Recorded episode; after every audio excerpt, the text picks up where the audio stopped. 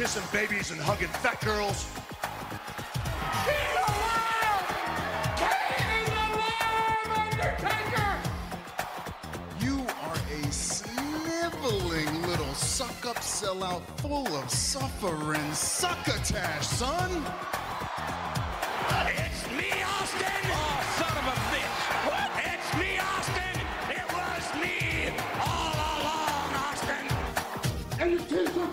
Are too tight too, Billy! And you book a match with me against Ryan Keelan! Look at me! I'm a total package! I will rip him apart! I'm pissed now! Where to, Stephanie? Wrestle Roasts on ad-free shows and ATC. Welcome everybody to Wrestle Roast. I am your host Dan St. Germain. I am at the beautiful Buffalo Hampton Inn. um, yeah. So we've got uh, we got a we got a big show today, folks. We're gonna be talking Dynamite or Dud. We're gonna be talking we're gonna be talking uh, AEW's Revolution, and we're gonna be talking Ahmed Johnson. So a huge a huge show. I'm here with Robert Karpolis. We are waiting for uh, the arrival of Mike and Scott. Uh, they're to be joining us a little later. But, uh, you know, Robert, um, you watch a lot of wrestling this week?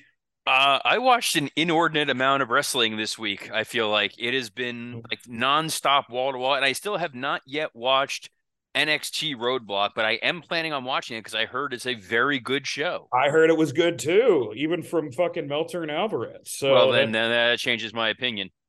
Uh, and and later on in the show, I I'm looking forward to uh, admitting that I was wrong about Tony Khan. That's a tease coming up later on in this broadcast. Uh, not going to tell you why yet.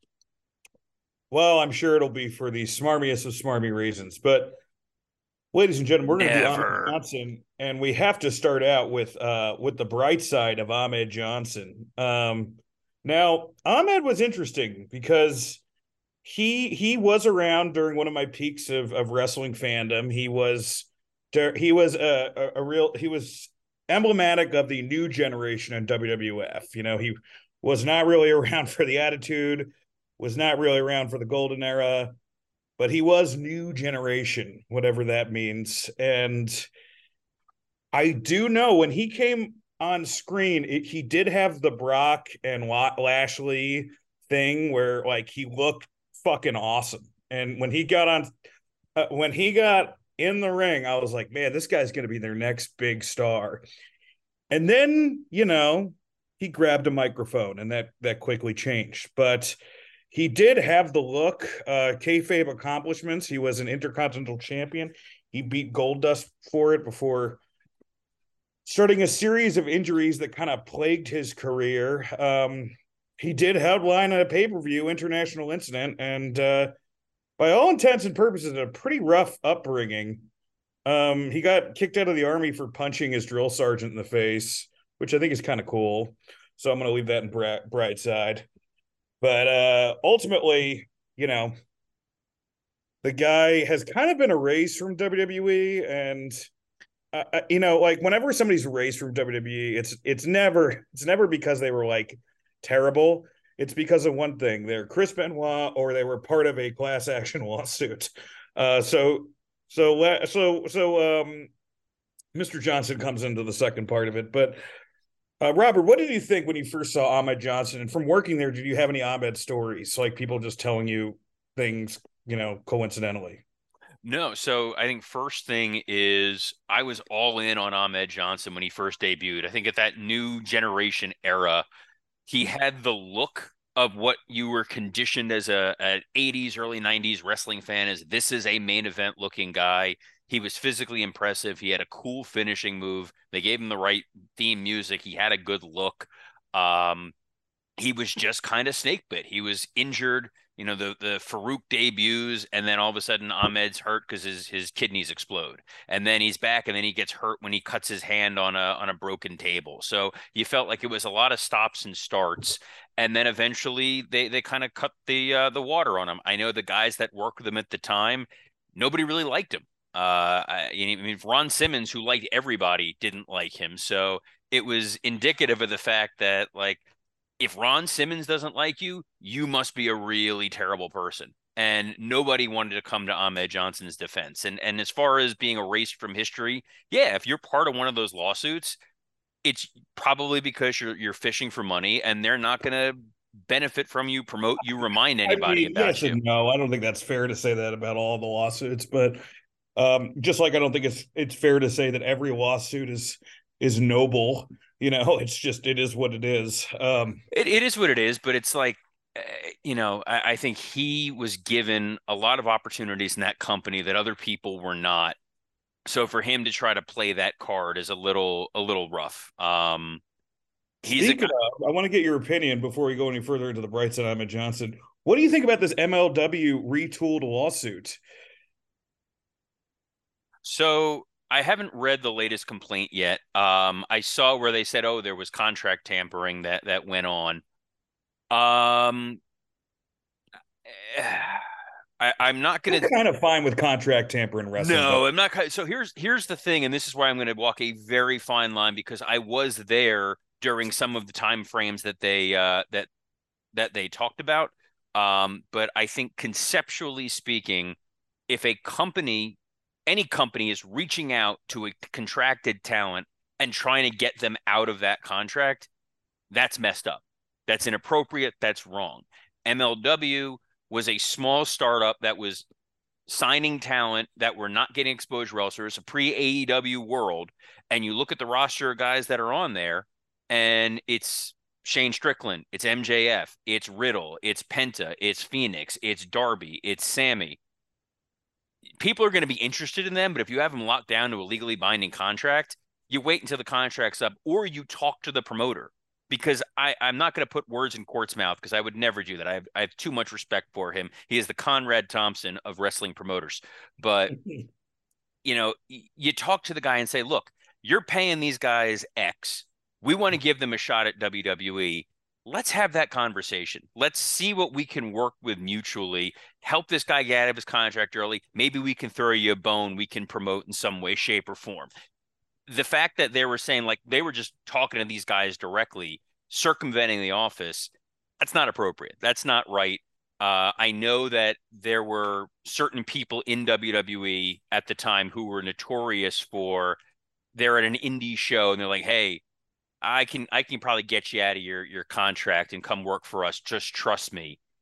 I don't think that's appropriate. I don't think that's allowed. The overarching argument that they have a monopoly and they're using the Sherman Antitrust Act, that strains credibility. They're like, we have a deal with Reelz that has a deal with Peacock, but now we can't be on Peacock. Well, I mean, the devil's advocate, don't you think it's like like so many of these wrestlers have like nowhere to go and they have so little freedom despite being called independent contractor at least when you have another promotion being like, hey, you know, if you come out here, you know, we're gonna we're gonna sweeten the pot or something.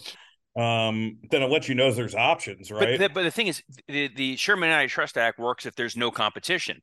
I'm pretty sure on Wednesday night I put on TBS and there was a nationally and internationally televised uh, program on there that's drawing a decent amount of ratings and paying people money if it was just WWE and there was no other company and no company was able to survive and every network was terrible, like Vince, what he used to do in the 80s.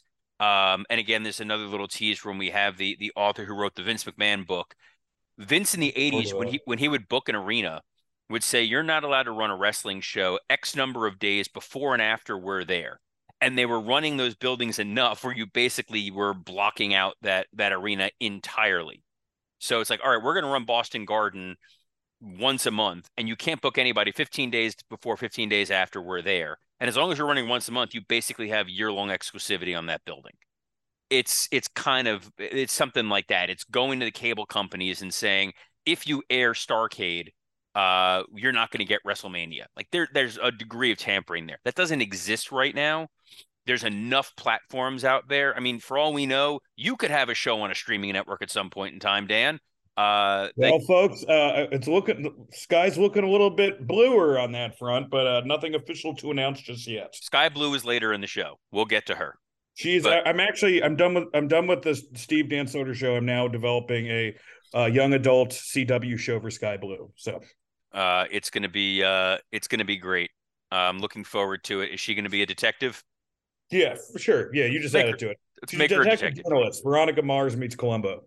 I want her, I want her a detective. I want her playing jazz music. I want basically I basically just want Twin Peaks, but with Sky Blue as uh Kyle MacLachlan's character. And Monk. You seem like a monk guy. Never watched Monk. Really? I don't know. No. I don't know why I thought you was a monk guy. I'm more of a Pacific Blue guy if I had to go for my USA network. I, I tried to watch one of those. Yikes. No, I enjoyed Suits. Uh Suits was always a fun show. But was uh, Meghan Markle good on that show? No. She was kind of the weak. She was kind of the weakest part of the show. Like I was not a big fan of her. Uh, I liked everybody else on the show. I just found that my wife is literally yelling at me, "How dare I besmirch Meghan Markle?" Um, because we watched Suits, and I just she was fine. She was I better. loved her on South Park. So I loved her on Deal or No Deal. She was one of the best briefcase people outside of uh, that one Rosa. It wasn't Rosa Mendez? It was I can't remember her name. It was someone one of the Eva, WWE. No, Eva it was- Marie? it was a- Eva- It was Eve someone I think she- it wasn't each I don't know if it was each there was someone who did like a couple of shots with WWE. Um and you know it's it's one of those things where they pop up, they're forgettable and you you hope that you never see them again. Speaking of which, Mike Lawrence is here. Mike, we're actually not talking about Ahmed Johnson, but the show Suits. Uh, so let's uh, let's direct it back to Ahmed Johnson, just in case we lost the few listeners we have on this podcast. Uh, Mike, we're still on the bright side of Ahmed Johnson. What do you have to say positive about uh, Mr. Pearl River Plunge? Um, I can't tell the difference between Suits, Psych, and Burn Notice. It's all the same show. Hey, don't don't forget Royal Pains. Throw that guy in there too. Yeah, yeah, that's true. Little, little paprika. Um, Get yourself a Mon- stew. Monk was the one that did not have a white guy as the lead. Yeah, it had an alien whose head you could blow off and it would regrow. I just got confused by that that that Sci-Fi Network show. It's probably really good. Resident Alien. No, this was a Men in Black reference, I believe. Uh, yes, yes, thank you. or or just the reference to the fact that Tony Shalhoub was Palestinian. Wasn't sure No, which no, it was, direction. it was the Eh, first. Yeah, I assume That as was, much. that was. Look, Jews have attacked Palestinians enough. I'm not adding to it. Um, and he plays a very convincing Jew on Marvelous Miss Maisel. He's fantastic. yeah, I genuinely believe he's that cranky. Well, the craziest thing is it's all the same region. It's just Britain all fucked it up in the fifties, right? Forties. Uh, 40s, but yeah. yeah, forties. Yeah, I mean yeah. the whole thing. It's like it's like you, you you go to some Greek, Israeli, and Palestinian guys. They're all the same fucking guy, like complexion wise. But all right, keep going. Sorry. Uh, I agree. Shalhoub really occupies that role. no. hey now. Right. I'm Yes. Mrs. Karpelas. Yes. I was- uh, I'll do the uh, Um, strange you can say goodbye. All right. Goodbye. Thank you for having me at Thanksgiving, Mrs. Karpelas. Yes. Uh, Would you like it's my weird that you keep calling her Mrs. Carpolis like it's like, you know, it's no, go away. Why are you coming back? man. I saw Man. Robert get a kiss and QT get the rub all in one week. well, It's a- Robert's not getting it. Uh, every, everything's everything's coming up. Uh, everything's coming up QT, but we'll we'll get to that later. Uh, Yeah, Mike, yeah, tell yeah, us yeah. how amazing we'll we'll get to plugs is. later. Um, I, I, I, I, I, you know, I, I, I didn't watch that much when when he was a thing, but I remember I rented the In Your House game, Yes. which was uh, the sequel to the like the you know uh, Mortal Kombat type um WrestleMania game, and he was in it, and I was like, oh, this guy looks cool. And then I, I also that's the thing, I was out of I was out of watching the shows, but I still got some of the games. I got Warzone, and Yeah. you know it is infamous the promos that he cuts in that game. It's like, yes. what the fuck is he saying?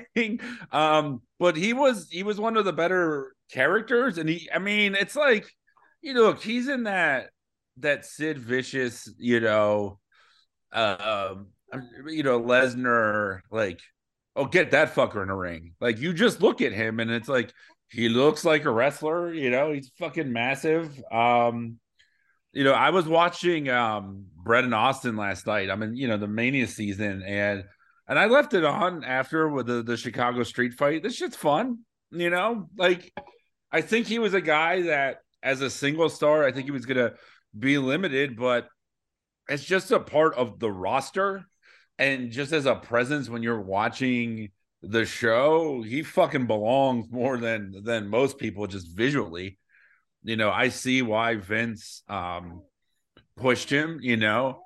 And I know like he was the the first black interna- it's funny whenever they do that, right? Where it's like the first black this or the first black that. It's like you guys should never say that because you could have done it at any time. It's fake. You could have made oh everyone black be champions, right? So it's like shut up. Like other people can say that, like Ahmed can say that, but when WWE makes claims like that, it, they just look bad and behind the times. Um, but yeah, I thought you know. I don't know. Cool. I mean, like if Sasha and Bianca main eventing WrestleMania, I'm fine with them saying this is the first time two black women, and it seemed like deserved. You know what I mean? Like, yeah, um, this is the first time two black women were in the company at the same time. Well, I mean, no, it wasn't, but it was the first. I mean, you got to look. No, at, like, you had you had Sapphire and uh yeah. Well, that's not beat. Up until like thirty two, we really we can really um yeah say from WrestleMania 32 backwards, there really it was backwards, you know. Yeah, it was. I think 32 is the first one where they called them women and not divas. well, that was yeah, that was the Charlotte Becky Sasha match, which was yeah, the best match which, on the card. Yeah, yeah. Bad, yeah. bad mania, but yeah, that was that match was good. But no, I I mean Ahmed, it's like, yeah, man, he's fucking fun and there's not much to say. Like he was kind of fun to write about. Um I didn't know he played Suge Knight, and I watched like clips of him as Suge Knight yeah. in the MC Hammer VH1 movie that uh, Romany Malco played Hammer in. And you know, it's like you know, it's funny, and even in that, you could barely understand what the fuck he's saying. So I think it's just the guy. I'll be honest, for about a second and a half, I my brain flipped Romany Malco and Rami Malek, and I got very confused about what this movie was. And I would have totally watched that because I think he would have done a great job. Yeah, I love Romany Malco. He's great in uh, 40-Year-Old Virgin. He's good in uh, uh a million little things. Yeah, he's the ultimate utility player. That guy. Yeah, man. Um, and, and he's a good hammer. But uh, yeah, it's like Ahmed. It's there's I don't have much of a, a downside. Like, I mean, right? He was like he was unsafe apparently. So like he was unsafe. Like, he was unreliable, and the locker room didn't like him because he would be reckless. And then they would try to call him out and be like, "Hey, maybe stop doing that." And he's like, "Nah, but he didn't have the protection Warrior did, so it didn't help. Yeah, and when you when you look at it, it's like the the the, the length of a big career. I know he did indies and stuff before and after, but the length of a big career is like makes sense, right? That he only got so far because yeah, you shouldn't actually hurt people in a fake sport. You know, and I, I think like once you get that reputation, it is kind of hard to shake um, unless those same guys that were you know attacking you are then boosting you up. But it doesn't seem like like it doesn't seem like that happens that much. It seems like the people that are stiff stay stiff. And I mean, do you know like a big case of someone who did get like like I, I you know Nia is obviously like the modern, but like she never improved. Uh Sheamus has gotten better Sheamus early on had hurt okay. more people than he did. Now he's much safer worker than he was. Corbin is a much safer worker than he was early on in his career. Uh, you because you don't you won't stick around that long if you're that guy unless you have like a, a Brock reputation where it's like, all right, what are we gonna do? It's Lesnar. Um, but they're not gonna let those people up onto the main roster because it's they're too valuable to lose people because of somebody being stiff and injured. And with the Lesnar, is that he's just doing it because he wants to, probably, right? like, yeah. The other guys are like green, but he right. He, it's oh, like no, I mean Orton, like Orton hates him or hated him. I don't know if they still hate each other or not because Brock works so stiff with him, and he works stiff with a lot of guys. But at the same time, it's kind of like, well, that's Brock, and you're going to get what you want. But uh, there's certain eras where it's like if you complain about a guy being stiff, well, then you're just being a pussy. Whereas now it's like this is not real. There's no reason that you need to be hitting me this hard we're both just trying to earn a living and I'm giving you my body. It's kind of a bitch move. Why would you wrap yourself in barbed wire and jump on me when I got to wrestle Alex Reynolds and John Silver in three days? When you get to, when you get the honor and privilege getting to wrestle Alex Reynolds on TV. Uh, we'll we'll we'll get to yeah the, no no no a ratings death match well, we're gonna do next week because uh, you know because Scott hasn't come in yet. Just in case Scott does, uh, before we get to the roast of Ahmed Johnson, just gonna go through our regular pod schedule. Uh, next week, uh, we're gonna do a St. Patrick's Day episode where I'm gonna list the top ten drunks in pro wrestling. Uh, I'm a drunk, so I feel like I'm qualified to list these. Did you And say guys- dead drunks? No, no, no. dr- Well, well, then I guess we could do a live and and dead, right? I thought that was just hilarious. Uh, The top ten dead drunks in wrestling. Don't Top complete the list until the show alive. starts because someone may like not make it Yeah. between now and then. Yeah. Jake's like, wait, wait. March 24th or fourth, our promotional draft. We get we each get 15 guys to start a promotion with from both companies, and we're going to do a snake draft. And then you can vote on who had the best draft on our Facebook group. March 31st, the roast of John Cena and WrestleMania preview. April 7th, our our uh, our. I just want to confirm it's both companies, so Scott can't pick a bunch of New Japan guys, and we have to pretend we know who they are, right? Right, yeah, you can do any company for this. Oh Um, fuck! No, Well, but he no, can't I- pick Juice Robinson, and we have to pretend to know who he is. I don't know what company he's in, Mike. He's in four companies at He's at- once. I think he's on. He's out of New Japan. I thought he was at Impact and AEW. I don't know if they do a joint contract or something.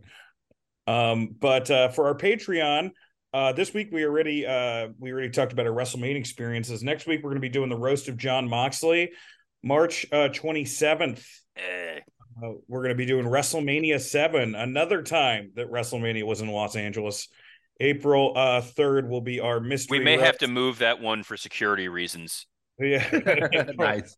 April 3rd mystery roast and live Q&A for our uh for our Patreon. If you if you're a member of our Patreon, you get to come to our show similar to a Christmas our Christmas episode and we'll be we'll be going in how you you do that. But I guess it's time for the roast of Ahmed Johnson. I just want to do a preview of me reviewing um, uh, Macho Man versus Ultimate Warrior from WrestleMania Seven. Uh, uh, uh. It is top. I mean, it's top 10 mania matches for sure. Yeah, it's pretty fucking amazing. Yeah, It's it's pretty pretty flawless, especially when you consider like what Randy did in that match. yeah. Um, but people criticize him for going step by step with matches, and then he had Warrior's best match. It's like, I think it worked. I don't know. Hunter had Warrior's best match. and that and and thus like I think Triple H like got done with that match and went backstage. He's like, as soon as I have power, never again. I'm making sure he dies the week he gets the Hall of Fame. they really have no fucking luck with pu- pushing John. I mean, I guess Brock is the closest, but it's like you think about Ultimate Warrior and Ryback. Whenever Ahmed Johnson, whenever you put a, push a guy just off a look, it seldom ever works out. Now, times for the roast of Ahmed Johnson. The roast of Brakkus. No. yeah. Um, all right, I'll start out. It's hard to be a black man in wrestling, hated by all the other white wrestlers and all the other black wrestlers and all the other Latino wrestlers. Ahmed transcended race by have, having every race come together to hate him. Ahmed used to pull ribs on. Oh, Owen used to pull ribs on Ahmed, but not as bad as the rib God pulled on us when he took him instead of Ahmed. Oh, Uh, that's a joke about Ahmed, not Owen, everybody. His finishing move was the Pearl River Plunge, which is also how Teddy Hart breaks up with you. Ahmed's gear. He looked like he was modeling diapers for tough babies. Like some guys are into rats. He his seamstress was into rugrats. His his promos were what Jackson Ryker heard every time Obama spoke. Uh for anyone who thinks Vince is racist, I present to the the two and a half month push of Ahmed Johnson, a guy that looked good on paper but didn't know how to read one. Ahmed Johnson sounds like the name of the lead in a porn parody called Cuckleberry Finn. I went down to Pearl River and hooked my raft next to Casa Cornet. He's, he's he's built from Kokomo, which makes sense because he's what would happen if the Beach Boys without Brian Wilson made a wrestler. He's known as persona non grata for WWE. Sure, you can be a raping murderer who defrauds a welfare state, but you better not sue us for CTE. He played. Uh, this is my stupidest Scott joke. He played Suge Knight in the MC Hammer story, but now, but now, but uh, uh, I don't even know what I wrote here, which is, uh, which is, but now he's going. Now he goes by too too much sugar night night since getting diabetes. All right, that was stupid. wow. And uh, was that how I want to? He used to be. He used to be ripped, but now now he looks like the final boss in a Virgil's barbecue video game. Uh, he got a degree in criminology, inspired by his new generation payoffs. And his uh, trademark sweating came from hearing there would be a wellness test right after his match. Uh, so that's my roast of Ahmed Johnson. Not one of my stronger roasts, but uh, the strong. He was a strong man. So there's another bright side. Robert. All right, you told us to write five, so I, I did five uh, know, on I should Ahmed. have done less. It no, it was fine. It was good. Uh, today we are roasting Ahmed Johnson. Ahmed Johnson's the bald, jacked up, reckless, undeserving champion that Bret Hart doesn't hate.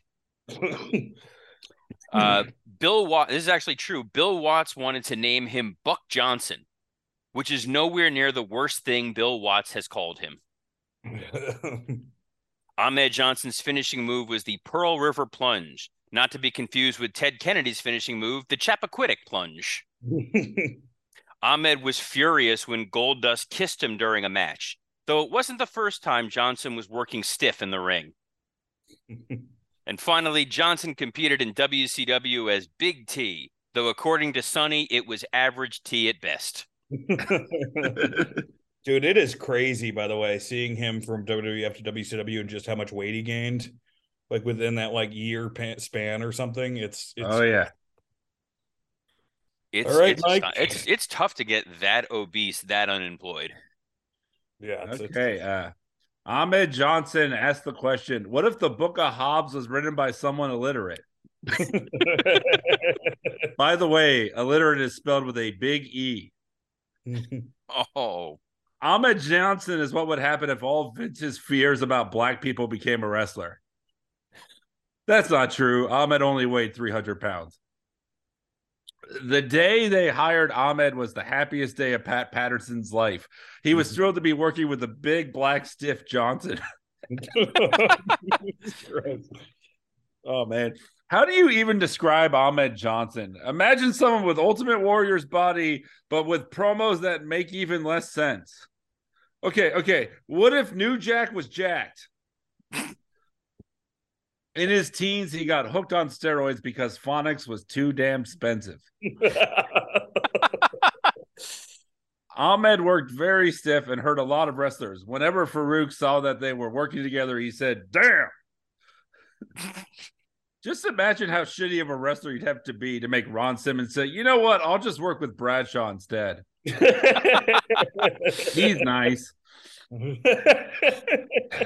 He left WWF at the beginning of 1998, right as it was about to hit its financial highs, and left for WCW right as look, he wasn't a smart guy. He played Suge Knight in a 2001 movie, and Suge was like, "Hey, that's not fair. I've never hurt that many people." He retired in 2003 and got his degree in criminology. I'm not going to make fun of that. I just think it's really neat. uh, he got diabetes because everything he eats is too sweet. um, that's my Scott joke. Uh, and in conclusion, I've already written more about Ahmed Johnson than WWE will for his in memoriam package. He had the look, he had the size. His first name was Ahmed, and his last name was Johnson. Rest in peace. Who do you think made more of an impact, the Johnsons or Ahmed Johnson? Ahmed Johnson. Ahmed was more of a dick. You know, as we wait for Scott to come in, just in case he has uh, Ahmed Johnson jokes, we need to talk about this new Vince McMahon mustache. oh God, yeah. It's been all over the dirt sheets. And I mean, from I don't know, Robert, you've probably talked to people who were there, but everything we've heard is that he's dyed his hair jet black and he now has a like a Gomez from the Addams family mustache. And this is And this he only fucks his secretaries on Wednesdays. um Now I'm just picturing him doing the dance, and it's way more horrifying. yeah, man. I mean, have you heard anything backstage about what the is this is everything it's cracked up to be? Because there's been Uh, like four yes. internet articles about it. yeah, the, the the mustache is uh is something to behold. Um, one person described it as Steve Martin's Pink Panther mustache, which makes me very very happy. Um, You know what it looks like? I I, I watched uh the movie Diggstown this morning. I've never seen. never it. saw that, it's it's a really fun boxing movie, and Bruce Dern is like this evil guy who owns the town and has the exact same mustache, and he plays a shifty promoter in the movie. Well, what's so funny about that is like they they made a big deal that they snuck him in, like so no one would notice him. And I, I'm sure the person who snuck him in picked Vince up and was like, "Why the fuck did you need me? I mean, this is." I'm literally, he should be fucking serving meatballs to Lady and the Tramp right now. Unbelievable. It's it's just it's weird. It's weird. well, once the lady that. doesn't sign the NDA, then she's a tramp. Sorry, Robert. Oh no, it's fine. I was going to say something earnest, and this was not, and this was better. Um, but uh, look, Well, it's- he used to. I know there was a rumor that he used to. He he can grow like a full beard, but he won't. But apparently he won't because, in his words, he can't let it win. I don't even know what the fuck that means. and it would like take over his face. I think is literally what it means, like in the, the mind of a psychopath. he doesn't want to like risk losing that little like chin butt thing he has.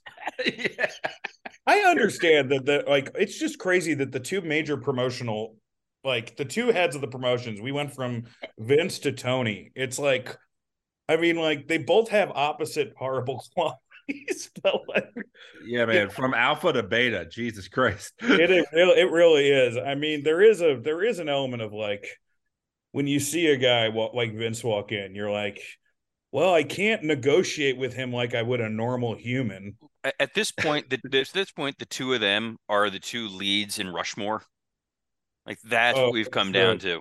Oh let me my let me just let me just say every time that Tony last night said Shazam, Fury of the Gods, and said the full title, I never felt more seen. I was like, inclusion matters. You guys Well, wanted Discovery, so excited. Shazam, Fury of the Gods. The All Atlantic title is now the international title because of Shazam, Fury of the Gods. Thank you, Warner I know, I know we'll talk about it, but between that and and and the main event, man, this was a show for us. Yes, um, I, I think they're trying to win us back. it. Let's go into Dynamite or Dud, and then You, we'll you get gotta talk Revolution. You can't do Wanna one do of them. Revolution first. Okay, we'll do Revolution first. That's fine. Well, let's not- just do the one with the matches and not the fun Tony Khan promo. Well, a Uh, of- there, there- there's plenty to. I mean, look, Meltzer said it was a great pay per view, and that anyone who criticizes it, uh, AEW for saying that they don't know how to tell stories doesn't know what we're talking about. Um. All right, so we didn't see the pre-show, right? There was a pre. Oh Uh, no, yeah, I was gonna go out of my way to watch a Tony Nese match. We I, I watched some of the pre-show with the, the guy RJ City. And Yes, it's funny Oh, because yeah. you, could, you could tell he's friends with the other wrestlers, but they still act uncomfortable around. him. I only know him as like the guy who did stuff with David Arquette. yeah, he's a nice guy, but yeah, Nice guy. If we follow each other on Instagram, you know, it was weird. It was the juxtaposition of him and Renee Paquette is kind of odd because she's like so Good. professional, Yeah. and then you have like he's so indie. Renee, man, she looks like she doesn't really want to be there anymore. But No, that's not true. She never looked like she wanted to be there. uh, well, let's start with Ricky Starks versus Chris Jericho. Um, Oh god. oh, this was a match. I, I, think that the the weird thing about it is we- we all had we all had this this prediction that Big Show or somebody like that was going to interfere and join the Jericho Appreciation Society, but instead they just kind of like reneged on their stipulation. Sammy came out and and then Action Andretti stopped Sammy, and then Ricky won the match. So I don't understand what the stipulation was for. Match itself was fine. What did you guys think? Yeah, this was really stupid. Uh, you made this whole big show about. I didn't mean to make that pun. Uh, that there's not going to be any interference the Jericho Appreciation Society. Like, all right, you're clearly building to something, and then it was just like, up, oh, someone from the Jericho Appreciation Society is trying to interfere, and then Action Andretti's in a hoodie because we've seen Sammy and Kevin in hoodies, and he just jumps out of nowhere and it beats him up, and it was really impactful to see Ricky Starks beat Chris Jericho again. Uh, but don't worry, I'm sure on Dynamite they have big plans for Ricky Starks. this win is going to catapult. I was wrong last week when I said winning this match was going to mean nothing for Ricky Starks. The crowd was so was going to be so into him on Dynamite. They were going to be hanging on his every word, and then they're going to give him a great feud. You stay tuned. Yeah, they're going to juice this win for all it's worth. Um, I thought it was, you know, yeah, I thought it was fine. I mean, it really when you think about last year's Revolution and it opened with a Jericho match against Kingston, and you know it, it is one of those man, this company fell. Um, you know, but it was fine. Look, I, you know, there was a theme on the show that I actually like of newer, you know, younger guys beating older guys. Um, and you know, this was the start of that, obviously. Um, and I think Eh, you know, man, like there were there were there were things on this show that I didn't love, but when that's your main path on a show, I kind of respect that. And I think that you know, yeah, Ricky already losing to I mean, I'm sorry, Jericho already losing to Andretti and him being lost in the shuffle. Like, look, there's there's booking mistakes, but if you were gonna do this match, the right person won. And you know, it was fine the right person yeah, I mean, won, I, I but it was just weird to like why go out of the way to set this. You didn't need to say the no yeah. one's going to interfere. It just it's it's a hat on a hat almost, and it didn't go anywhere. And I that's think actually that's uh, Hager's weird. new gimmick. That would be better. I think the benefit of of of this match was um I'm, I'm, I'm, of every AEW pay per view in general you know, a lot of people compare it to WCW, but for me, it I compare it more to ECW in the sense that like the TVs don't really mean anything, and you get a banger show, you know, every once in a while. Yeah. Um, so right. that, and like ECW, they're not worried about making money. Yeah, I mean, if there's any real underdog in wrestling, it's Tommy Dreamer at Paul Heyman's uh, mom and dad's place, like writing bad checks. Um, but thank God that guy's career turned out great. Jungle Boy versus Christian Cage in a final burial match. The match was fine, but the only thing that I can talk and I've been texting Mike about is the at the end of it. Like first, Christian took a fucking he- hell of a chair shot, which I'm like for a guy who's got like a history of injuries, I'm not sure if that was the smartest thing to do. And then they threw Christian in this, and the way the casket fell, and there was like a little poof of dust. I mean, I guess it's the you know, I, I, I guess it's um Tony's way of making us laugh about caskets in our dark times. I don't know. it it, it, I imagine this is the same way they buried Rip Taylor. You know, uh, no, because confetti just... would have flown up after. and then, like Evel Knievel shoots out of another grave, and then he just goes goodbye. well, Not even Rip Taylor would have worn that turtleneck, by the way. Uh, I, um, I really yeah. liked this match. Um, I thought that you know what the physicality for what it was was definitely there. It did what it needed to, which was show Jungle Boy in a different way, which was dressed like Hangman Adam Page, but having him go out there and actually look intimidating and be physical and beat up Christian. Christian was in great shape, uh, which I'm sure Dan appreciated. And I, uh, I, brought up his arms. His arms look fantastic. His arms did look good and the right guy won in the end. So the booking made sense. The spot was definitely goofy. Uh, the last second addition of the buried alive stipulation that when we recorded the show last week, we didn't know if it was a buried alive match, and we watched Dynamite, which isn't a great thing, but at least Jungle Boy won. He had motivation. Hey, final burial match, Mr. Trademark. It was great, and I'm very excited. I'm sure on Dynamite they're going to capitalize on this huge win, and we're going to get the next big story for Jungle Boy on Dynamite. All right. I, well, I, I, guarantee you, feuding with Christian is not Jungle Boy's final burial. The, it's his uh, first. The, the House of Black went against the elite. They actually won the straps, a six man tag team match for the AEW the World straps. Trios. Look at how insidery you are. World Trios Championship. I, I, thought this was a really good match, man. I mean, you know, I just think I always think fucking Kenny is is the you know the uh the best in the ring. Um and uh this didn't disappoint. Um it's weird they're doing I guess they're doing a retread next week. They're gonna have on Dynamite the elite and uh, they're gonna have what's it called? The Elite Jericho versus- Appreciation Society. It's yeah, in Jericho. Winnipeg, so it's Jericho's group. Kenny's it's Canada, Canada, Canada. Yeah. Well, yeah. I guess House of Black isn't. No, it should be a fun match, and I and I was really impressed. I mean, House of Black is over, man, and they're over. You know, like in a lot of ways, they have not been helped by the booking, but they're still over. So I thought it was the right move. I think you're going to need to elevate some of these guys because I think a lot of people are going to be leaving the company. Um, and Malachi Black is a guy to elevate, man. He's always been over. He's always been good on the microphone. He's one of the few guys who I think he makes a spooky gimmick work better than Bray at this point. Um, yeah, I, I was a fan of the match. What did you think of it, Mike? I mean, I dude, I love uh the House of Black. They're they're never consistent, but just the three of them, in in many ways, it is like a a modern Freebirds. You know, the Malachi yeah. is the Michael Hayes. you know, you got your your buddy Roberts, buddy fucking Murphy, right? And then and then your big guy, your your Terry Gordy, your Brody. So just just that array of guys in a in a group is cool and it always works. I mean, I I hate trios matches. I I, I don't want to watch them, and I didn't watch this one. All right, Robert. need to stop doing them so much. Uh, I loved this match. I thought this was great. Um, and it was in the, in the the downside to it, the depressing part of it was you watch this and you're like, Buddy is a dude that should be a top tier star for them. He's absolutely fantastic. He looks great. He's great in the ring. He's got a presence to him.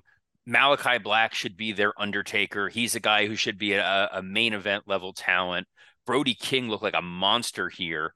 Uh, and you're just kind of squandering these guys. It's been really inconsistent, like Mike said. They they should be built up more. The crowd was super into them. They're amazing in the ring, and it's like if these guys were split up and you had them in different segments throughout the show, the shows on Dynamite would be infinitely better. Uh, instead, they were here in this match. They did a lot of cool moves. I still don't like the Young Bucks, uh, and Kenny looked good, and I can't wait to see him in uh, in Stamford at some point.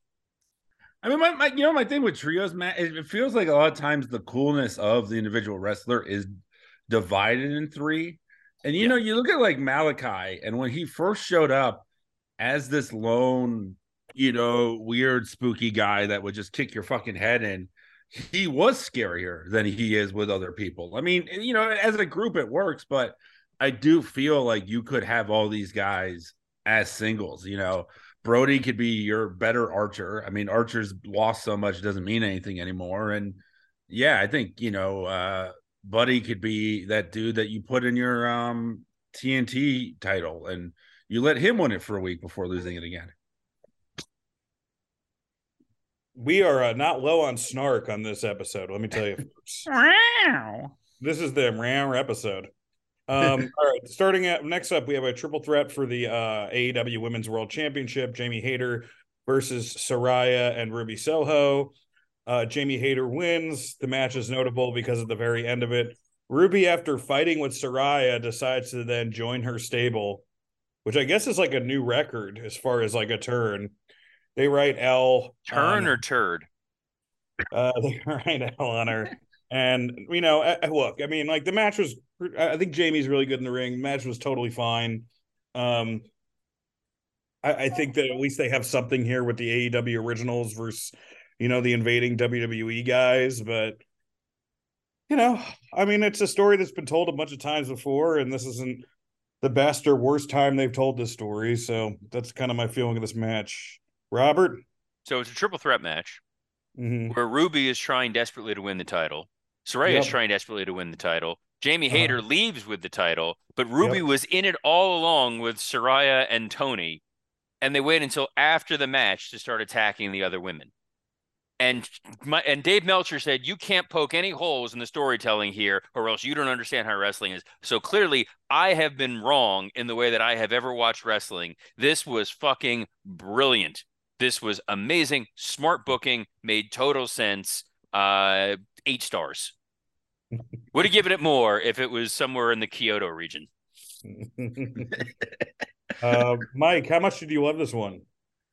It was fine. You know, um, no, I did not love this match as much as I loved Excalibur last night saying it's International Women's Day. You know what that means. Don't say I- that I- on you know, TV. I, you know, like where this ended up going, and you know, I mean, that's I kind of like that when we review the pay per view and then the show after because you can kind of put it in the context and and see where it's going a little bit. And you know, look, I I- think Ruby is someone that's been underutilized, and for them to try to make something of her and and hopefully it works within this faction um is a good idea.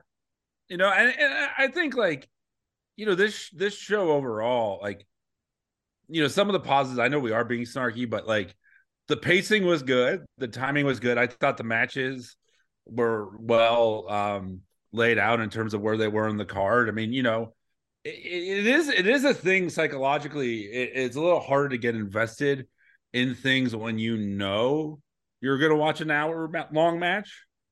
But I, I thought they did a good job of not like making things last too long. So I love this match because it was relatively short. I think yeah, my frustration. The talent was there. The talent. Whenever they do a pay per view, the talent always shows up. The talent always delivers. Yeah, Nobody's absolutely. phoning it in. It's just tough for these for for any of these performers to be like, all right, I'm going to go and deliver this match, but the underlying booking makes absolutely no sense, and it makes everybody look dumb for it. That's where this becomes challenging.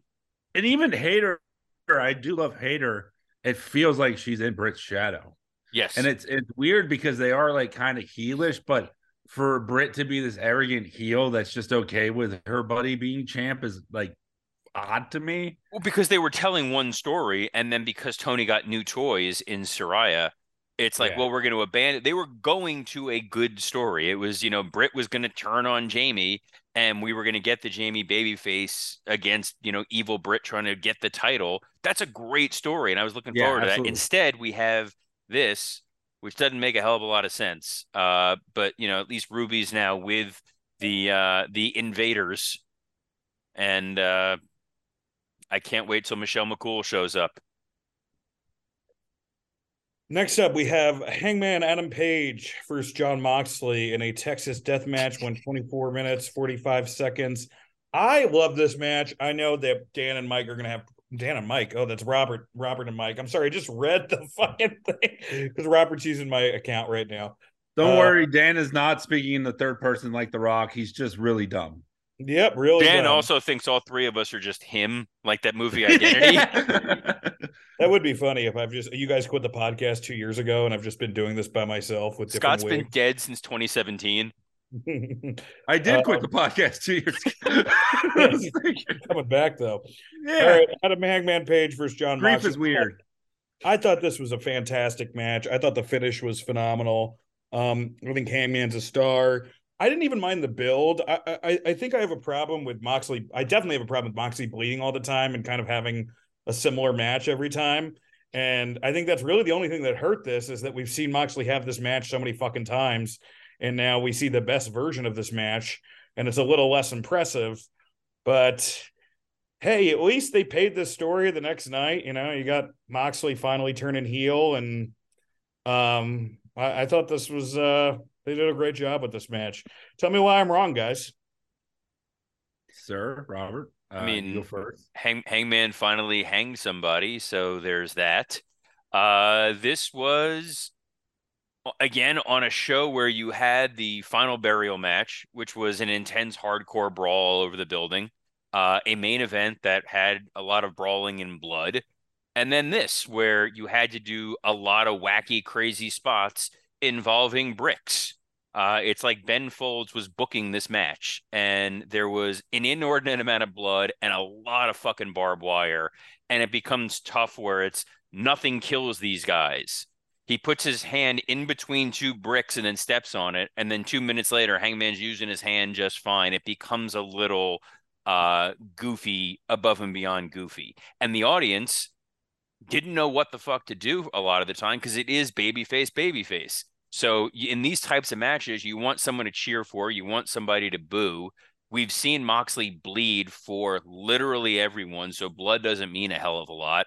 Uh, and I think we talked about a potentially more interesting finish before, uh, and instead it was just okay, he he he wrapped the chain around the guy and tried to hang him, which knowing the boss man spot, which was a safer spot, and how that went wrong, and he almost legitimately uh, got you know choked out. Uh, it was a very dangerous thing that could have got bad. It's a little different than a chain and like a noose that like is. Eh, it could have. It, it depending on how that could have gone, it could have gone differently. But it was also it was just weird to see like, all right, Moxley tap, but it still didn't feel definitive, even though this was the definitive death match. This feud is over, and we will never see Hangman Page and Jon Moxley face each other ever again. Mark my words, this is the end of it.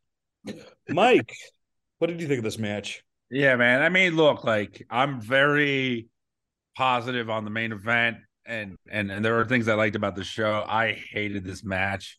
This is to me watching this is like, oh, this is why this company will never be viable competition to WWE. It's it's just self-indulgent garbage, you know. Look, like I just want to say I did not listen to Cornette's review of this, so if I'm repeating anything of this, it's just because we feel the same way. um, about this specific type of thing, the forks and the bricks and the you know, filet. I think Moxley may be his least favorite wrestler now. He he might be mine too. I I I you know like Cole has a place, and I don't know what Moxley's is anymore and and and, and then you know to even negate, he's there to tell you how tall you have to be to ride that ride. That's true. But to even then then to even negate this on Wednesday by having them both on the show like was fucking stupid. Uh but I, I just I don't know, man. It the whole thing of matches like this where they're so delayed and prolonged. You know, you don't even get the the joy of a of of pinfalls and kickouts like so that part of it is less fun and then i i just think that it's like this is not like like you look you, you know watching this and then watching that cody and like roman promo like or the betrayal of of you know uh you know Jay kicking Sammy and all of that. And it's like, look, we we sometimes think there should be some blood in WWE, but like AEW has convinced me that it is completely unnecessary and very silly. Like it, has got it's gotten to a point of, of of parody and comedy to to the to the effect that I think that this match hurt the main event a little bit when they started bleeding. Absolutely. You know, I think that if those guys were going to bleed in that main event, then nobody else should have on the card and it should have it should feel special. It shouldn't just be a thing that we do every dynamite and let you know a tag team of women do on Rampage every three months so that Tony can tweet about it.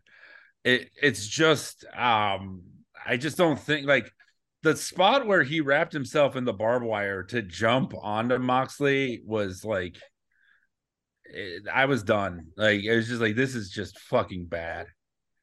That spot, like, because that's not even Hangman's character, you know, like, and and the whole thing with like both these guys talking about their kids and families, and we know Renee. It's just you just kind of feel bad for Renee in all of this. I think and, not, I, I said this last week. I think not using Renee was a real big mistake. You know, having yeah. her in some way there when she's literally part of your show and she's watching her husband getting the shit beat out of him, wrapped in barbed wire, and being hanged. Like at some point, it, it, strains at least some degree of credibility that she's oh, and then she's standing in the back doing an interview. Yeah, and it, you know what it is too. It's like people look at like you know ECW and and the gore and all of that, but it's like or you know somebody like a Foley. Foley was talented at other shit. Like yes, he did do these death matches with Terry Funk, and you know he fell off the fucking cell, but that's not why he has the lasting connection with fans. It's for his character work. It's for the human being he is. Like the people just emulate the wrong shit sometimes. And Moxley, I think the thing with me that bothers me the most with Moxley is when the Shield first debuted, to me, he was the most interesting part of that group. Oh, 100%. And I'm like, there's something Absolutely. about this guy that's so captivating. And in ring, he was a great worker even though I knew all the indie stuff about him beforehand, it's like he was a great promo, he was a great worker, he was interesting, and now he just leans on the laziest tropes of I'm gonna bleed and I'm gonna have hardcore matches because deep down that's like that's who he is. We're allowed to dislike him for squandering talent that he has more than anything else. I don't think we think he's bad. I think he's just not Yes. doing what he needs to be doing. No, we've all said great things about Moxley on this show, and I think there's there's great things about him. But you're absolutely right. Like it is lazy. Like yeah, you know, just to brag, I bleed for this business. I'm like, yeah, but you cut yourself every time. Like I don't know. We should move on. But yeah, I hated this. Like this this match to me is a definition of a zero star match. Well, agree to Give it disagree time. But, but you know, what are you going to do? Um, all right, next up, we have Wardlow versus Samoa Joe, a singles match for the AEW TNT Championship. Went 10 minutes, 40 seconds. Uh, this kind of died just by the placement of where it was. You know, it was, I mean, like, there was nothing technically wrong with the match. It's just that we've seen this match a million fucking times. And why put this match on a show first off when you're going to have an hour minute you're going to have an hour long main event and then you're going to just essentially like you know have like joe you know have wardlow job to hobbs the next night which had to be the plan for a while um yeah just just didn't make any sense of why this was even on the show what do you think mike I mean, this you know shows the the poison of the last match. Uh, kind of desensitizes your crowd. But once you saw dudes fucking actually trying to hurt each other and scratch each other in the back like kitty cats, when you see two big dudes doing wrestling moves, you're just like, eh, okay. Yeah. Um, yeah, it was. You know, this was a TV match, but but it's also AW has good TV matches. It was fine. yeah it was fine. robert Uh, I think that uh, it was a strange decision to have this match end with a uh, a choke out when the last match ended with a, a chain. Um, it wa- that was weird, and the crowd didn't know how to respond. If you're gonna end the the Wardlow Joe match, and it's two big dudes, I want to see the one big dude powerbomb the other guy and have at least a big moment. But on the plus side, Wardlow wins the TNT title back. He's going to have an illustrious reign. It's they're going to make up for the last one, and we're finally going to get the Wardlow TNT title push we deserved. Hey, Scott Chaplin's here. How are you, Scott? Robert, I give that one a full meow. What's up scott we're uh, we're What's going gang? through we're going through revolution if you You, have any just missed Ahmed us all raving about uh Moxley and Page. if you have any ahmed johnson jokes you can talk about them at the end of the podcast and if you okay, don't sure. Yeah, I got some. Yeah, even after we stop recording, you can say him. Um, but uh, the the next up we have our tag. T- oh, first off, Scott, what do you think about Wardlow Samoa Joe? um, I thought it was maybe the worst match of the night. Yeah, Uh, I- but you I know, just I didn't. went- you know, I it just- was it, it was we just fine. We just debated. I thought Page and Moxley was great. Uh, Lawrence and Robert had other ideas. Where did you land? Oh on no, they stopped paying attention at a certain point. It got so great. You didn't Alright. find it weird overkill? No, what was the overkill? Hangman hung him. He became the the, the I- I issue said that, was yeah. dynamite. You know, but you Well, know, we'll, for we'll Hangman to to, finally go but there, and for Moxley to finally realize that he needs to tap, you know, because he's got a kid. But obviously, none of that was addressed on Wednesday. But it was it was good to see Hangman finally go to the dark place he needed to, like Jungle Boy earlier in the show needed to go to a dark place he needed to. It was great to see Hangman use a weapon, like Jungle Boy earlier in the same show. Dude, it was that great to see the guy in jeans fighting, like Jungle Boy earlier in the show. It this was a is totally loser different. behavior, Robert. Go This- go outside this- if, if you're gonna sp- spew this type of stuff. So it was a it was a loser match. It was dumb. They used Look, bricks. the Uh, first time it's not my dog, guys. Just to let you know. It- yeah, my is there like a stray dog following Dan? No, it's like, it's, it's it's my dog. It's Ellie. She's good. oh, I was kind of hoping it was it was Dan's dog. Like follow him to Buffalo. Just random dogs follow me on the street. Um, Stop all walking right. around with sausages in your pockets. Well, that's the only way I can get them to become friends with me. All right, tag team championship: the Gunns versus the Acclaimed versus Jay Lethal and Jeff Jarrett versus Orange Cassidy and Danhausen. The Gunns pick up the win. Um, you know, I I I- I think the match was fun. You know, it was all right, man. I mean, it's like they're gonna, you know, they're gonna have Jarrett win the title next week. By the way, um, but I you thought think so? I think Yeah, that so. way you'll get my fury of the gods. I don't. I don't think they want. I don't think they want Jungle Boy, and uh, I think I don't think they want Jungle Boy Orange Cassidy. No, but you can also admit, Mike, that you really just want to hear Jarrett say the word Shazam. Shazam! Um, you know that was Jerry's favorite comic book. oh, of course. This Yeah. the match, the match, the, the story of the match was FTR is still with AEW and For they're now, going to be the tag titles. Um, Scott, what do you think of this match? Um, it was fun, you know, like ah, we'll talk about it in the Dynamite review, but I get why Jarrett is there, but I don't get why he's being used how he's being used. This was a fine match that led wait, to wait, hold on. Back up a second because I'm not going to let that just happen. You get Yeah. why Jarrett's there? yeah, yeah. So Jarrett, I mean, he gets a reaction from the crowd. It's like massive. You can't deny it. I just think he should be with he should put that heat on someone young with him, not Jay Lethal. But he undeniably has heat. Everybody hates his fucking guts. If you had a little weasel with him, he would do great. Austin Theory would have done great with Jeff Jarrett. No, that's a good point. Well, maybe we'll see Theory with Gomez Addams very soon. Mike, what did you uh, what did you see? Uh, what do you think about this four way? I mean, I'm really trying to stop myself from doing an act out of Jerry Jarrett talking about Shazam. Uh, you know. So fuck it, I'm gonna do it. Well, you know, you you got your wisdom of Solomon, your strength of Hercules, your stamina of Atlas, your power of Zeus, your your Achilles uh, courage, and your Mercury speed, and that's how you get a Shazam salad. I actually saw my soul leave my body during that. uh, yeah, the uh, the the sausage in your pocket expired. Um, Je- No, Je- I- by the way, Je- Jeff is uh, jealous of Shazam because Shazam doesn't have parents.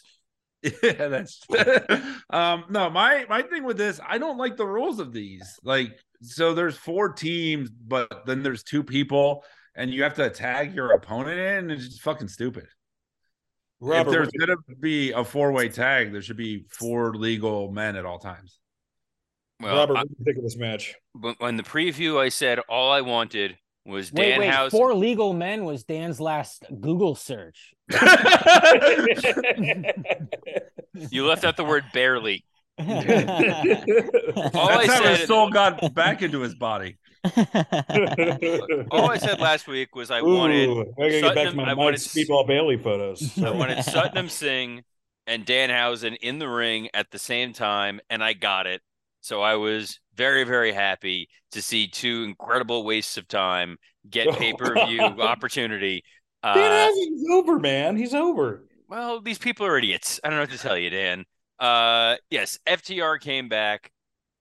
Great. Uh, this is at least the one thing I can say. Like, well, we'll tune into Dynamite and see what happens, and they don't fuck it up. So, gold star for this one segment. Uh, but explain to me like why it needed to be these guys and not throw like type Top Flight in there to at least make the match a little bit more fun. Uh, because that's they're the very that was- loyal to whoever AR Fox is. They can only do trios matches now. that is true. That's AR an Fox. AR Fox, Daddy. Um, all right, let's get to our main event. Um, It's what I use on your mom if she don't stop making my sandwiches. MJF versus Brian Danielson in an Iron Man match. Uh, It went slightly over an hour because of sudden death rules. Um, Scott, what do you think of this match? Oh wow. Uh I loved it. I thought it was fantastic. Genuinely. I was entertained maybe the entire time. Um obviously there were moments where I got up and peed and whatnot, but I was captivated. I thought Danielson was unbelievable in it. I thought MJF was phenomenal in it.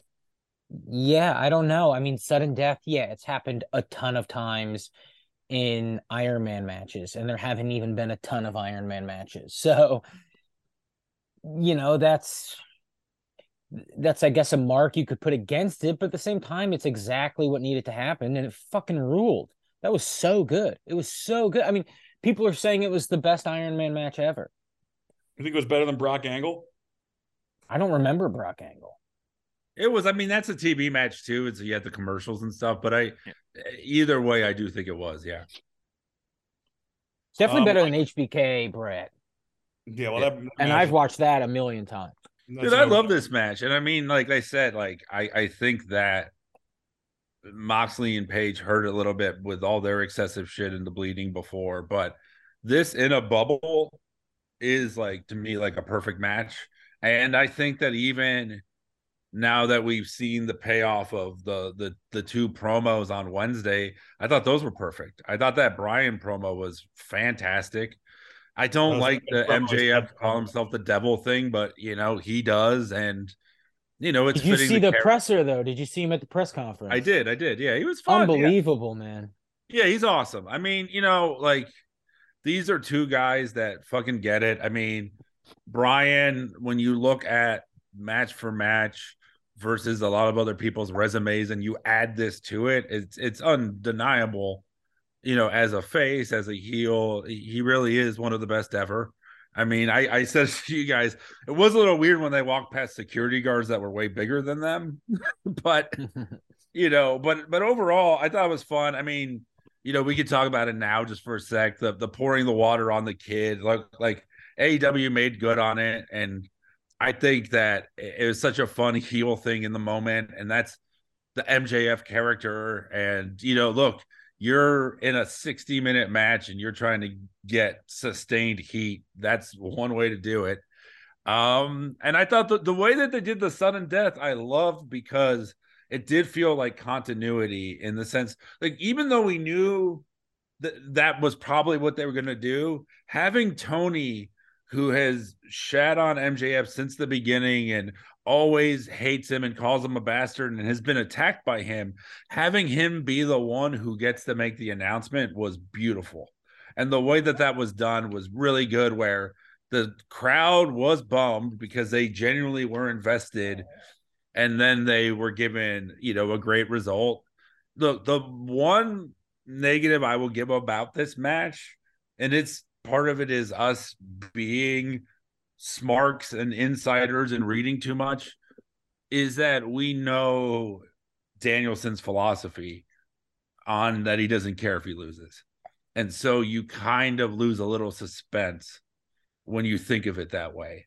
And it was just, it was hard to ever believe he was going to win, partially because of that, partially because this was MJF's first pay per view title defense, you know. Um, but look, I don't think there was a better way to put someone over than this. And I like that the the way that the oxygen tank fed into it. This was this was fantastic pro wrestling. This, this to me is a five star match. All right, Robert. Amen. They did everything. They did everything you could do over the course of a match with two people. Uh, they used the Iron Man match psychology in a video game that I loved. In the you beat the guy and then immediately pin him again to get a second pin, that, which I yeah. fucking love. I love getting the disqualification, knowing that it's going to get you a win. I love the fact that Max pinned Danielson with the Heat Seeker when he's barely pinned guys with that. And it's like, oh, this is now a legitimate established finishing move. I love that there was psychology of when the when the pins and submissions happen and why they happen, and Taz on commentary explaining why what happened made sense. I as uh, the spot where he poured the water on the kid. I like I, I get that there's two sides to it. I like it for two reasons. Number one, it makes sense as a heel that you're going to do that. And I know that there is a part of Max that thinks this kid is a die-hard wrestling fan. They're going to think this is a cool, like it, you're playing into that moment. I get that it went a different direction. You can't ever predict it. It's not a smart idea to do. I did think that they were a plant because his mom was wearing an Adam Cole shirt and no one's wearing a fucking Adam Cole shirt to this show. So well, I her, just, her son is the same size, so she loves him. That uh, that is true, but her son was tougher because he was willing to take the uh, the, the water and didn't cry about it after. The if there's a downside to it for me, it's Max won. He beat the best wrestler in the world in an Iron Man match, and now he's better than you and you know it, which takes away his heel heat of he's a chicken shit who says all these things and can't back it up. Well, now he can back it up. Now he's the best promo, he's the best in ring guy. He's not a heel. He's justified and validated everything he said he was going to do. He still and had to cheat a little bit to win, though. He did, but he got caught cheating plenty of times and they, they the ultimate finish on it wasn't as lame of a, a, a cheating thing as you thought that he was just going to hit him with the ring and pin him. Uh, he's like, yes, he's a dick, and that's his character. But his character this whole time has been, you know, I'm saying I'm better than you, but I'm really not because I'm, you know, kind of a coward. I'm curious to see if they evolve that character and we get something different, or we just forget about it. But the uh, the uh, when the show was over, it was undeniable that they fucking did it. They gave you an hour plus match and it was entertaining. I, you know what? I'm going to be the one dissenting voice. I thought it was a great match. I, I, I have no, pro, you know, what, the, the, how the match was laid out. I thought it was perfect. I guess I just didn't want to see this type of match for Max. I just kind of want to, you yeah. know, as, as, he solidifies his character as like this heel world champion, I don't want to see a work rate match right off the bat, especially because we've had so many AEW like work rate main events. Like I kind of want to see just a great story, you know. And this was a great story. I'm not like I, this is not really criticizing the match. It's just it's almost criticizing doing it this early in MJF's run. But okay, but Dan, on the other side of this, his abs. Am I right? He looks real good. He looks real good. Uh, Scott, how many flaming bowling pins would you give this? Scotty Meltzer flaming bowling pins. This this pay per view, uh, yeah. five man. I loved this pay per view so much, uh, and I wasn't expecting to. I think a lot of people weren't expecting to. This was so much fun, man, start to finish. Even even the not so great matches were placed where they were supposed to be placed. It didn't feel like a long show, and you had an hour long main event. So yeah, I think they did a damn good job. I was really really happy with it, and it felt like oh wow, we are going in a in a direction now that we are all gonna enjoy. Um, which was exciting. Mike, I'm going to give this 3.75 bowling pins so that I could use that one that's three fourths, sharpen it, and stab myself with it to show how hardcore I am. Um, but no, this was I, I thought this was one of their better shows in a while.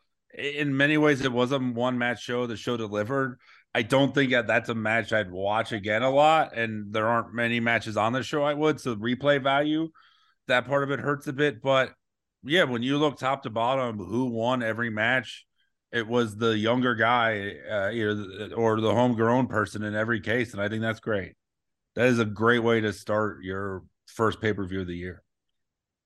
Robert, I'm gonna go three and a half. Um, I love the main event. I love the six man tag a lot of the other stuff was good, but kind of using Scott's argument against him of, damn, I'm now excited to see where we go going from here. We saw Dynamite. We saw what the follow up well, that's the issue, yeah. And th- that's the, thing. It's kind of the, if we would have talked about this Monday morning, I would have probably been a lot more bullish on. Boy, they're getting behind the right guys, and I can't wait to see where we go from here.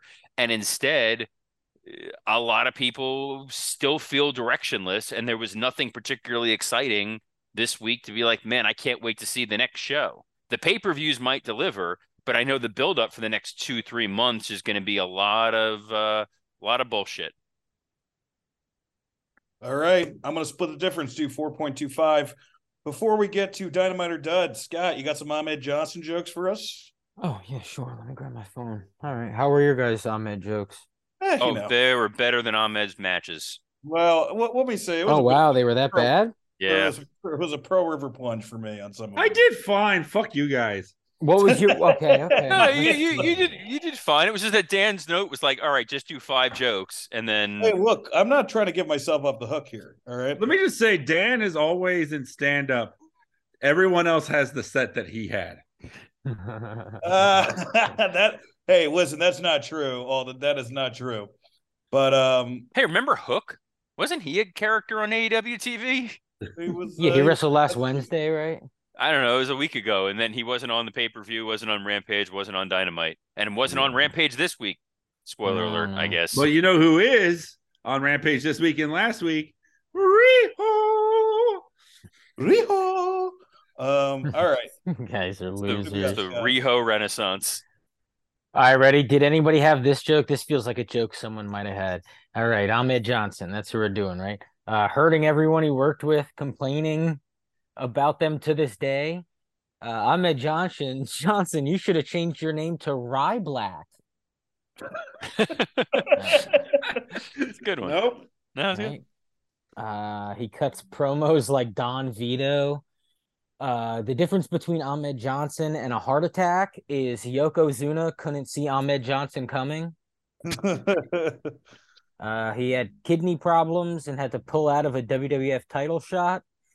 Kid knee problems are also a side effect of being a ring boy for Pat Patterson. Kid knee problems. Um, he looks like a million bucks and wrestles just as green. Uh, he's the first person to make Ron Simmons say damn. Uh, and finally, his gear was red to remind viewers of wrestling to stop. I don't know. That's it. I never watched a single thing of his ever. Never I, I was gonna say if you were on, like life, there was no way that you've watched you've gone out of your way to watch Ahmed Johnson matches. Never, You- dude. You, like know the I, thing, I- Scott? Scott, you did have the set Dan had. I, I, had that baby joke. Um, but folks, that's neither here nor there. Um, let's get to Dynamite or Dud. Robert, take it over. I may have to leave here in, in 20 minutes, but Robert, take it over. Sure. All right. Uh, are we doing hour by hour, segment by segment? Yeah, yeah, yeah. Do hour by well, let's do hour by hour. Please. Whatever. All right. Uh, Orange Cassidy versus Jay Lethal in a back and forth match. And then after the match, guess what? Jeff Jarrett attacks Orange Cassidy to give you the dream match that you have been hoping and praying that you were going to get to see. We get a, a Hobbs promo where he's like, hey, sorry, Wardlow, someone broke into your car. Uh, wouldn't break into my car, which makes absolutely no fucking sense. Ricky Starks comes out hot off of that Jericho win. This crowd was so excited to see him that they were dead silent with excitement as he's like, What am I going to do next? Silence. Where am I going to go next? Silence. And if you think this couldn't get worse, Bullet Club logo comes up. Everyone's like, Oh man, I wonder who's going to be from Bullet Club. It's Juice Robinson. So, you know, good luck, Ricky Starks, uh, with your clothing career that you're designing. Wardlow cuts a promo about how, hey, they stole my gear, they stole my title, so we're going to do an everything and anything goes match because we haven't seen enough hardcore brawling matches this week from AEW. Uh, Ruby cuts the promo of shit, her dude. life. Uh, Ruby goes out there and talks about, you know, in a logical sense, hey, I'm I turned heel because you guys all hate me. And the other women turned heel because you all hate them. And then was one step away from being like, because you hate all women, Tony Khan. Uh, but it was great. and then we got a Skye Blue Ruby Bryant, Ruby Soho match, which happened. Uh, Hangman cut a promo saying that his feud with Jon Moxley is over, and we will never, ever, ever, ever, ever see Hangman Page and Jon Moxley ever again. There was an MJF video from the from the pay per view. He's still caked in blood. He talks about how he's the best ever and how he's going to have a bar mitzvah in Winnipeg. Uh, so I don't know if I'm excited or worried the ACLU is going to shut this down, but either way, it's going to be great. The FTR return they are they used the real life tragedy uh the right way here of saying look the last time we wrestled jay briscoe in the ring uh we had that moment and then the Gunns you guys came in and attacked it and you took that from us and now we're coming after you. And you're like all right now i want to see ftr and the Gunns. Uh, and then lastly jade cargill apparently is still in the company and she wants to fight the most canadian woman there is so maybe Natty Neidhart's going to show up because if you say Canadian woman, she's just going to freaking appear. Uh, Dan, why don't you start uh, your thoughts on hour one? Yeah, this wasn't good. Um, That works. I mean, I don't really have much to say. Well, I will say, in their defense, Orange Cassidy Jay Lethal was a solid wrestling match. Yeah. Um, no, I think both guys are talented. Um, you know, I, I, my thing about the Ruby Soho promo is that it's literally a cut and paste heel promo for every wrestling federation. Like, if you were playing a wrestling video game on career mode and you went heel, that would be the first promo you cut. Um, The explanation of why I went heel. Yeah. Yeah, but like besides that, you know, I just, I mean, I, I just think that they, like Scott said, they had a good pay per view, and you know, I, I, I really look, I appreciate the Daniel Bryan promo. I thought that was fantastic. Well, that was hour two. Well, I know, I'm just talking about in general, like as far as, oh, all right, yeah, you're right. I'm just saying, like, I don't think that they do enough to. I, you, you should have your world champion on the Wednesday after your pay per view. You know, like, and they've done that plenty of times. It's not just they've they haven't just done that with MJF. They did that with Adam Hangman Page. They did that with Omega. I mean, Moxley seems to always be there, so he probably doesn't count. But yeah, I mean, I think that you need more of. Well, he sleeps in one of the anvil crates that they ship from city to city, so he's going to always be there. Well, this is like two pay per views in a row where the winner of the world title match, you know, has not been there the Monday or the Wednesday afterwards. So, well, Punk yeah, had an excuse. a little bit. I think, uh, yeah, I think that that's hurt them, man. I think that that's that hurts your momentum, and you know, I don't even think that that's a crazy thing to say. I think it's a logical thing to say. Have your have your world champion show up after pay per view. You know, especially if they're a gloaty heel. yeah, it just you it's saw just- his eye. You saw the picture of his eye today. Yeah. no, is it bad? Oh, it's real bad. Yeah. Yeah, I mean, anyone who's in an Iron Man match or a death match shouldn't be on TV a few days later. But anyway, Well, um, amen to that, bro. no, I I thought this first hour was all right. You know, I I don't know. I I like this episode more than the last few, and you know, there are two main reasons we'll be talking about, and you know, uh, yeah, the and, and Scott texted me that it's International Women's Day. You know what that means? So we were off to a fun start. oh yeah, Uh, good times. yeah. Um, I, I look, I, I thought the Ruby Riot promo was, you know, it was a little cut and paste, but it was good. And it was the most personality she'd shown. And then I don't know why you would have done a match right after, uh, let alone a match that goes into picture in picture. The whole thing is now she's amped up, she's fired up. This is uh, an invader versus a homegrown, and then it's competitive. Like Skye Blue gets offense in. I wanted it was fucking stupid. You cut off her momentum by doing that. Well, it's also tough when the heels are right. When they're like, "Hey, we're really talented, and we're coming here just to help you guys." The fans want to shit all over us, and the women that are already here, who are not very good, don't want to listen to us. How does that make you the the bad guy here?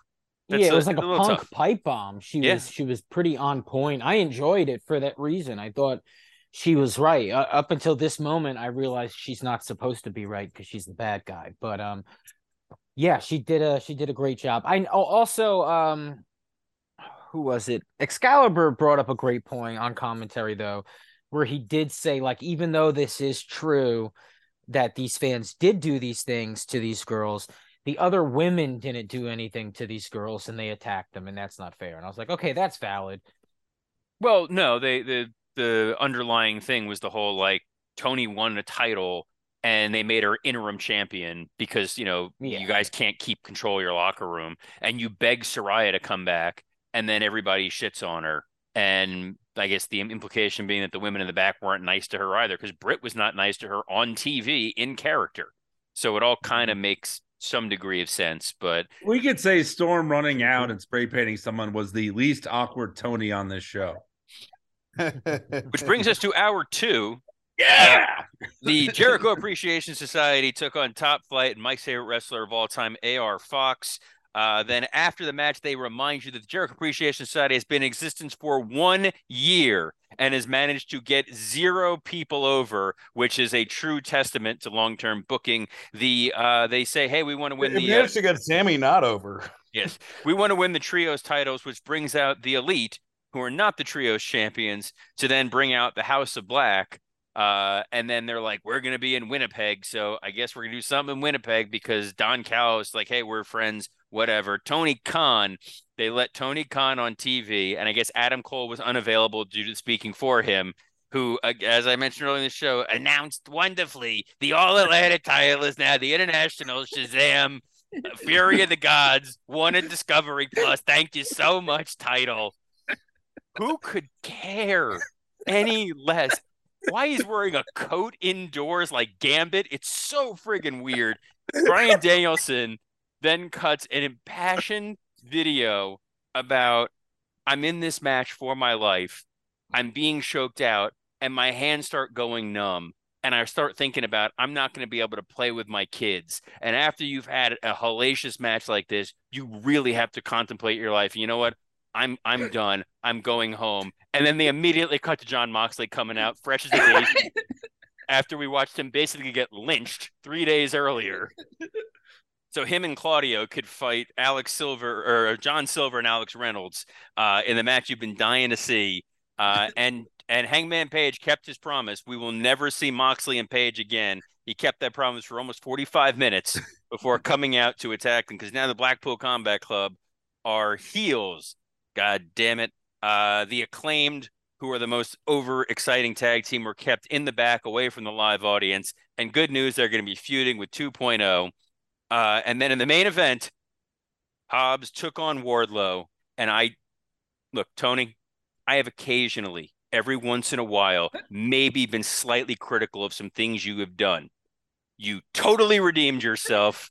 QT Marshall in the main event of Dynamite, attacking Wardlow, standing tall as the true one king of professional wrestling. Thank With you, Excalibur going, it's QTV. Thank you so much, Tony Khan. You are our hero, our savior. You truly are the Shazam of our lives. Scott, what do you think, hour Powerhouse two? Hobbs teamed up with How Does He Still Have a Jobs? Oh, also, great job in getting Hobbs over as a babyface just to turn him heel again Amazing. after hitting Oh, someone oh. with a therapeutic donut. I have my review. Like, oh, the one thing I forgot in hour one that I genuinely did love is Wardlow wearing an FTR shirt. Like the them being the guys are like, oh man, here, have one of our shirts, and it barely fitting him was that was that was fucking awesome. Um uh this hour It would have I been mean, better that- if they showed him charging him for the shirt, like I mean, true that- old school wrestlers. that Tony moment, like I could tell you the colors of the spectrum that was on. It was fucking unreal because like I you know and I watched some of the the press conference, but here's a great thing. We don't have to talk about it. We don't need to have Hausman on this week. I know that he wasn't even there, but like this one and a half minute performance is him at press conferences where he just says a bunch of fucking words and they're all supposed to make sense and it's weird like i don't know why i, I mean i guess jarrett's in this because he's as old as the wizard shazam like it, it makes no fucking sense. This was so bad but it was hilarious because he's the booker and owner of the company that would never let anyone else who cut a promo like this on tv he's it, it was it was brutal. I mean it, but but amazing. And I wish it was in front of the audience because those are him in front of the audience is even more fun because he raises his voice and he does the let's go. But the fact that this was a pre-tape that they clearly did in one take was amazing. And then um One take Yeah, the- or one line. yeah, the the the oh that was a five take. Like um no that, that the Danielson thing I loved. And I wish that they didn't have other guys doing promos like that you know the Cole thing, the Page thing, it- it's getting a little overdone.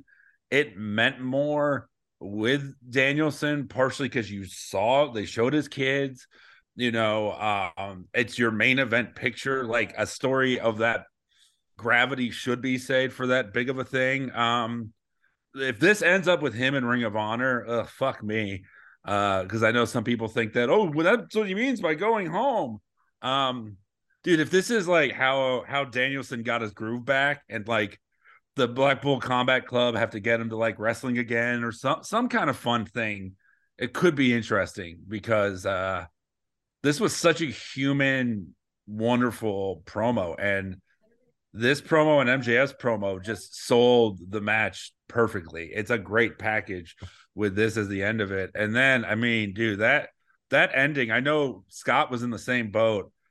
I, you know, my wife has a friend over, um, and we were hanging out and eating dinner, and I didn't put the TV on until 6:56 p.m. Pacific time, and I didn't realize I was watching QTV, and it was it was amazing because not only did he hit Wardlow with a chair, he then just kicked him in the balls. Yeah, it was magic, man. And then they did, and then they did the double uh choke slam onto the softest fucking pillow. That that I wanted to see like a bowling ball bounce off that thing. It was so when Tony goes, he broke his back. oh my god, it was Thank amazing. God it was a posturepedic. Dude, that that whole ending was was fucking you know, last week I said this show is getting so bad that it's just bad. Now it's bad enough that it's good. Thank you, QT.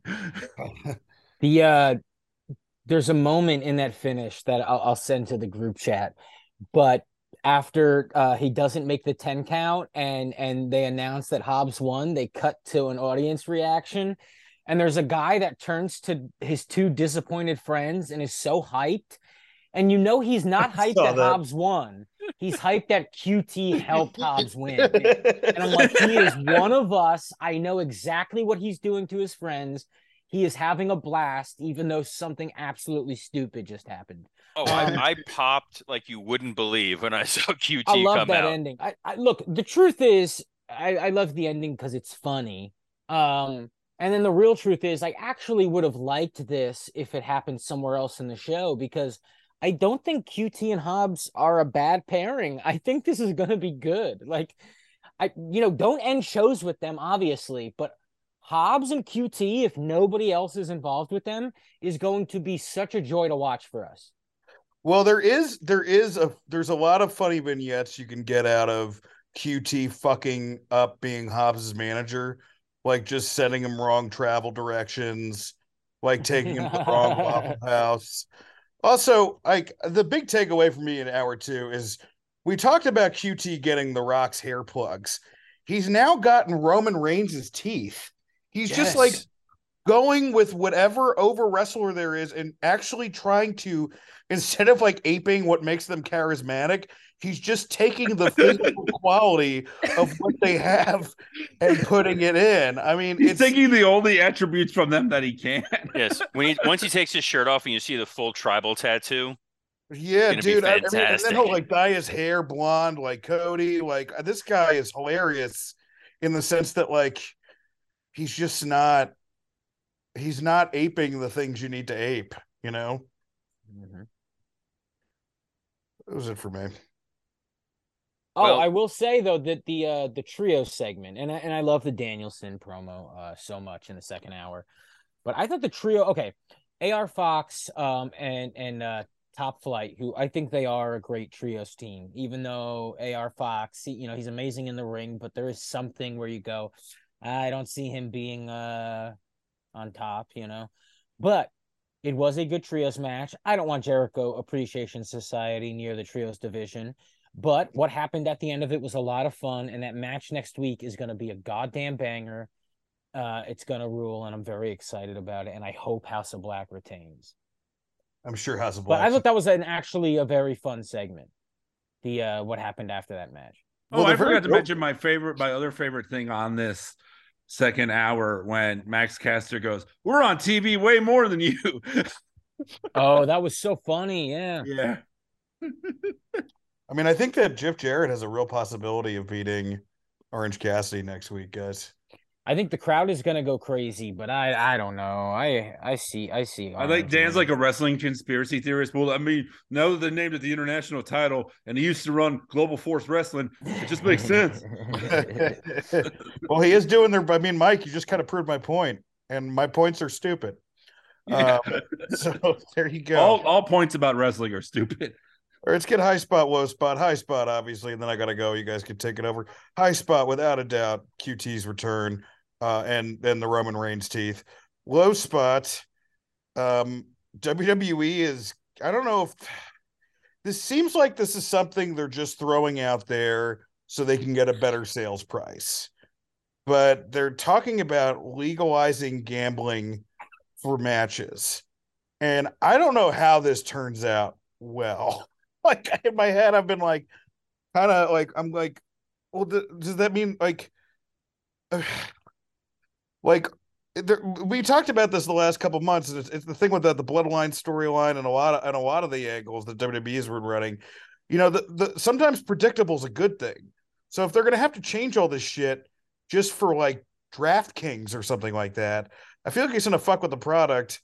Not to mention, like, there's gonna be wrestlers who are gonna just try to sell some of this information. Um, we're gonna create a couple Dino Bravos here, folks. Uh, yeah, I, I just don't, I don't see how this turns out well. Oh, dude, I will move to Vegas if this becomes legal. I will be out there, man. I don't know how can you do it. I mean, I guess you can still do it now. They have Vegas odds and shit. No, dude, Sean Ross Sapp is going to become a millionaire. No, it's not happening. Yeah, Meltzer Rain Manning it, Alvarez driving him to Vegas to, to gamble. No. We're not, it, that's crazy. You cannot gamble on a thing that is already decided. You know, you cannot gamble on uh, the ending of a Broadway play, you know? Yeah. we It's- say that, but I think They this is- had bets on who shot Mr. Burns. Dan says ago. you say that, and it's Yes, just a did. montage of him of him betting on like To Kill a Mockingbird, the uh, verdict. oh, that's a good sign off for me. Until then, folks, I'm at the uh, Buffalo Helium all weekend with Dan Soder. Thank you guys uh, for uh, listening to the podcast. You guys take it over, all right? Have a All good right. Bobby. All right, man. Have a good, great set, Dan. Thank you. Thank you. Thank you. All right. Uh, my high spot uh, for the week. Uh, the end of Monday Night Raw was absolutely magical. Sami Zayn uh, versus Jimmy Uso. The uh, the the Solo Sikoa is sent to the back. There's no sign of Kevin Owens. Jey Uso comes from the crowd. Jimmy gets distracted, gets rolled up. One, two, three. Sami wins. Jey and Sami hug. Everybody's so happy. Jey takes a step back, super kicks Sami in the face. Just fucking fantastic. When when wrestling storytelling is great, it's great. This was awesome. It was fantastic. My low spot is uh the the return of Snidely Whiplash, uh Vince McMahon being backstage at Raw. Even if he was just there to see Cena, even if he was just there to test the waters, stay away. WWE has been fantastic without you there. Nothing good can happen from you being at at a at a live show. Uh, keep away from the product.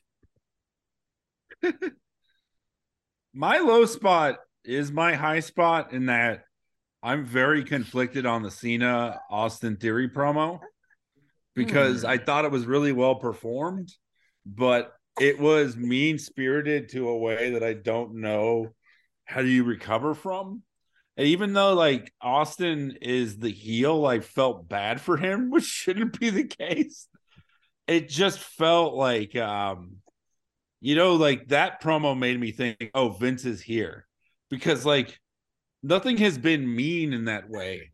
It was just like so like dismantling of why he's not working and people don't believe in him. And then I just I don't know, man. I thought for me, the moment where he said that they piped the noise in was uh was a low spot. But but the overall performance in Cena's fire was the high spot. I just think once you peek that far back behind the curtain, and they've also done it for a ton of their wrestlers, not just theory. I don't think it makes anyone look good, and it doesn't make the company look good to say you do that. Yeah, that's fair. Scott, did you do your uh, your high spot low spot gimmick? uh yeah, sure. I mean, I think my high spot was really the the combination of um uh, of Revolution on Sunday and Raw on Monday and just the buzz around wrestling being good. That was uh that felt fun and exciting and I like when wrestlers and get to do, you know, what they do. Uh my low spot. Hmm. You know what my low spot is? It's Juice Robinson coming out to fight uh Ricky Starks. Here's why. One, you have the Bullet Club uh music play. And like people don't know, some people don't know that Jay White wasn't like kicked out of Bullet Club, right? So they see a Bullet Club symbol and they know Jay White's not in New Japan, and maybe they're thinking like, "Oh shit, this could be Jay White," or I don't know, this could be anybody. Uh, but it's Juice Robinson. And it was just an it was a nobody. Yeah, and I think didn't they mention like someone mentioned something about like oh talk about the Forbidden Door or I think like AEW's like inst or Twitter posted like Forbidden Door. It's like Juice is signed with AEW. So, um, also another thing is I think Ricky and Juice uh they still need uh to be working with veterans. Like Ricky is still building himself up that he cannot help Juice right now, um, and Juice cannot help him. They need other guys to be facing. Ricky needs the juice. It'll make him look better. so yeah, that was a low spot where I was just like, this isn't good for either of them, and and that was unfortunate. I don't I don't think it did a, you know, it it wasn't a plus. Especially the way that they did it of where do I go next? And then you're like, oh well, that's not good. Yeah. Um, I was like like the D and D. I mean, can I re-roll the dice? They couldn't get the sponsorship for the Dungeons and Dragons movie for this. Sorry. Uh, Mike, what do you want to plug? Uh, QT's hair. There you go, Scott. Uh, my other podcast, Out for Smokes, with Mike Recine and Sean McCarthy. Boom. Uh, you can follow me on Twitter at WWE Creative underscore ISH. So, uh, on behalf of Mike, Scott, Dan, Zach, Logan, and all of us here at Wrestle Roast, best of luck in your future endeavors. Scott, why don't you steal Zach's line to send us home? Wash your hands. Wash your damn hands.